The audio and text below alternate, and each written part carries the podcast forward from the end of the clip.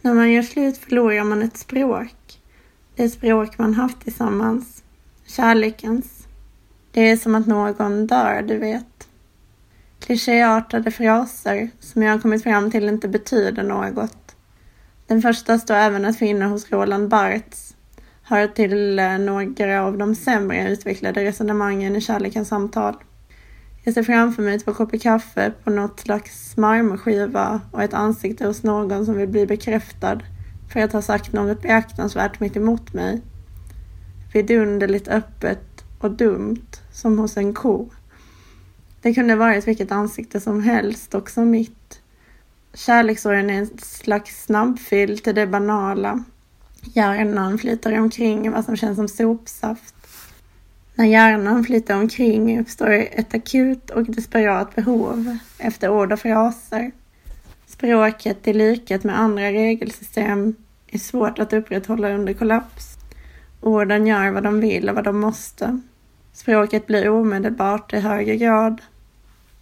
I Maria Norins Jag kommer att hålla ut alla mina händer, fingrar, sa jag och föll medan jag sa det gestaltas detta genom att jaget upprepar sig ställer samma frågor gång på gång. Citat. Varför känns det som att jag inte har några händer? Varför fryser jag? Slut citat. Något har nämligen gått sönder. Jag kommer att hålla ut alla mina händer, fingrar, sa jag och föll medan jag sa det en tunn bok på omkring 90 sidor. Det är allt från enstaka rader med mycket luft emellan till längre stycken kompakt prosadikt formen för tankarna till ojämn andning. Men så kan min läsning också vara smittad av att dikternas jag hamnar på sjukhus på grund av vad jag tror kan vara andningsbesvär. Orden står utan betydelse och bokens jag utan medel att ta makt. Helt försvarslöst ställer jaget sina frågor rakt ut. Duet är också med i sin frånvaro, i drömmar eller minnen, som när dess hårda omdömen återges Citat. Du beskriver mitt ansikte, du säger att det ser dött ut, helt dött. Slutcitat. En gång kom det blommor ur munnen och nu paddor, som i sagorna. Spår av en lång gemensamhet finns. En av de längre dikterna i boken är någon slags förteckning över materiella ting som konstituerat denna gemensamhet. Så torr att en bodelningsförrättare kunde ha skrivit den. Citat. Korgstolarna, balkongmöblerna, högtryckstvätten, olika sorters upphängningsanordningar, krokar, plåtskivor för verktygen, hinkar och så vidare, skurborstar och så vidare. Slutcitat. Och så vidare. Detta om det inte vore för små föremål, eller hur de benämns snarare, som avslöjat de här sakerna åtminstone en gång betytt något för den som upprättat listan, som till exempel tavlan Sebastian målade. Överlag ägnar sig Norin åt något slags uppräknandets poetik. Detta rör flertalet dikter där varje rad inleds med fraser som ”jag drömmer”, ”jag trodde” eller ”ordet”. Det står klart att det nollställda jaget försöker förstå sitt nu. Också läsefrukter återges ”jag läser”, Jaget försöker ta makt över sitt liv genom kunskap, även det utan resultat. Uppräkningarna fungerar väl som grepp, även om innehållet inte alla gånger är spännande att ta del av. Genom dem synliggörs uppbrottet som till lika delar ett slags skapelseberättelse och en apokalyps.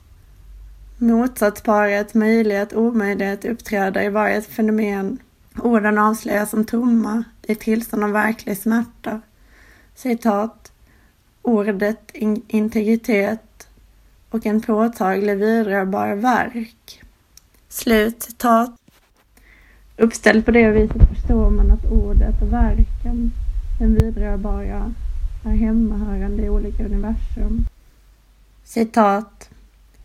Också den inneboende skillnaden inom varje människa, återuppståndelsen, överföringen, separationen, jag kommer att Jagets upplösta rörelser.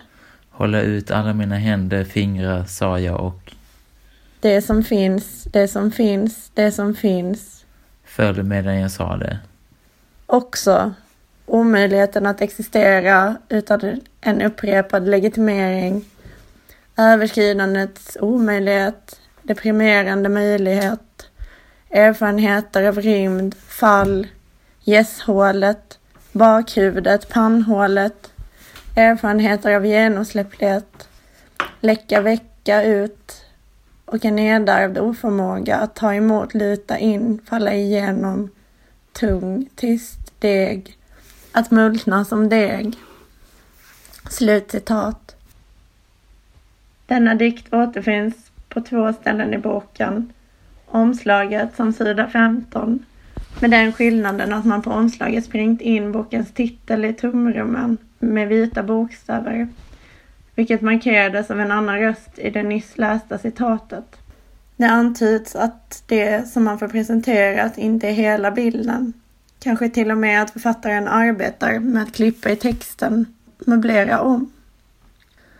Att smärtan är reell gestaltas genom kroppens kollaps. I en av dikterna är jaget på någon slags vårdinrättning. Gunnar i båset bredvid har dubbelsidig lunginflammation. En mycket ung läkare i för kort rock undersöker jagets hals medan Gunnar har sig iväg mot toaletten. I glipan i det avdelande skynket kan jaget se hans nakna rygg och bak. Smärta är en form, ett rum, en färg, skriver Norin. Av någon anledning tycker synd om Gunnar som står med byxorna nere mitt i dikten. Kanske för att det inte står helt klart för mig varför jaget befinner sig där medan man får se allt av Gunnar. I ljuset av Gunnars nakna kropp framstår dikterna som bitvis avvisande, som alltför privata. Det finns något ofullgånget över helheten. Med detta menar jag inte oredigerat, tvärtom känns den väl genomarbetad. Oomvandlat får vara ett bättre ord. Citat. Natten till onsdag. Bilden av en hjärna, ett träd, en hand. Natten till torsdag. En människa som springer över en strand, kroppen nära ett kors. Natten till fredag.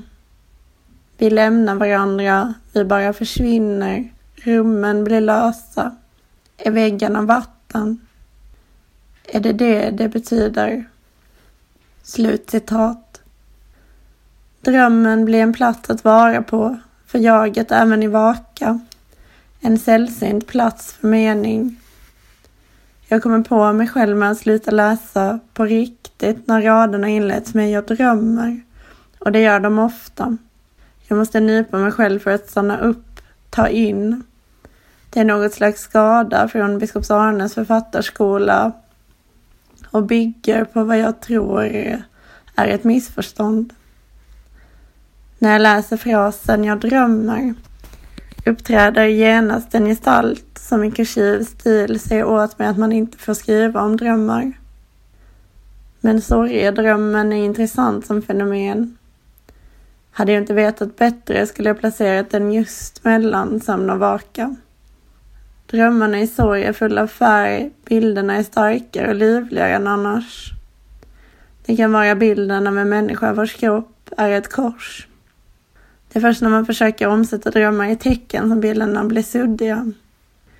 Grekerna delade upp drömmarna, mycket förenklat, i den vanliga onar och den profetiska hypar. Det som kännetecknade hypar var att den aldrig kunde komma från människan själv och utvisade vad som faktiskt skulle komma att inträffa. Onar är å andra sidan bedräglig, detta med eller utan gudomlig inblandning. Sorgen inträder vid definitiv förlust. Jag vet till exempel sedan ett halvår att min far är borta på riktigt istället för på obestämd tid som det förhöll sig dessförinnan. Sorgen har trätt i saknadens ställe. Jag har med andra ord ingen användning för suddiga bilder längre. Det är behovet efter den profetiska sanna drömmen som är starkt. Något som är lika definitivt som förlusten. Norin skriver Sörbarhet. Ett liv måste gå att känna igen som ett värdefullt liv. Slutsitt. Det gör ont, är bekant. Man minns punktvis och känslomässigt för att man vill vara glad eller ledsen.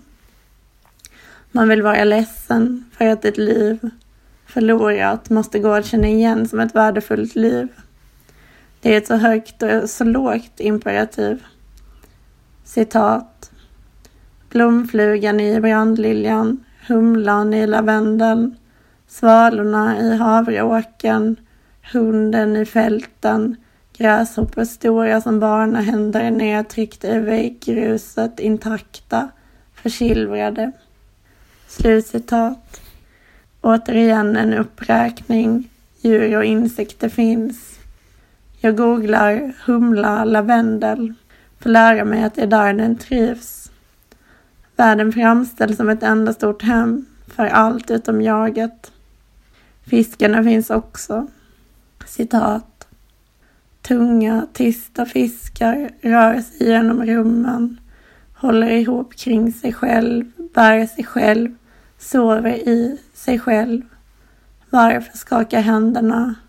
Varför känns det som att jag inte har några händer? Slutcitat. Djuren saknar händer. Det är också en bild för vanmakten, liksom hur frågorna ställs rakt ut. Raderna sluter sig om sin egen betydelse, håller ihop kring sig själva. Det kanske är det som jag har problem med i den här diktsamlingen, att den bitvis är sluten. Sluten som sista punkten i en roman man inte får läsa. Samtidigt finns det partier som berör mig, som det just citerade. Tankarna går till de gånger man varit oförmögen att handla. Dagdrömt om tvångströjan som fysiskt och konkret hinder. Dura skriver att skriva är också att inte tala. Det är att tiga. Det är att skrika utan ljud. Man blir på gott och ont varse det oskrivbara i norin. På gott, som när den avslutande dikten kommer. Citat. Din mun, insidan av allt. Att till slut bära det. Inte för att jag kan det, men för att jag kanske inte kan det. Slutcitat. Mitt i tiden finns insidan av munnen och förbinder det som har varit, nuet och slutet. Det är starkt.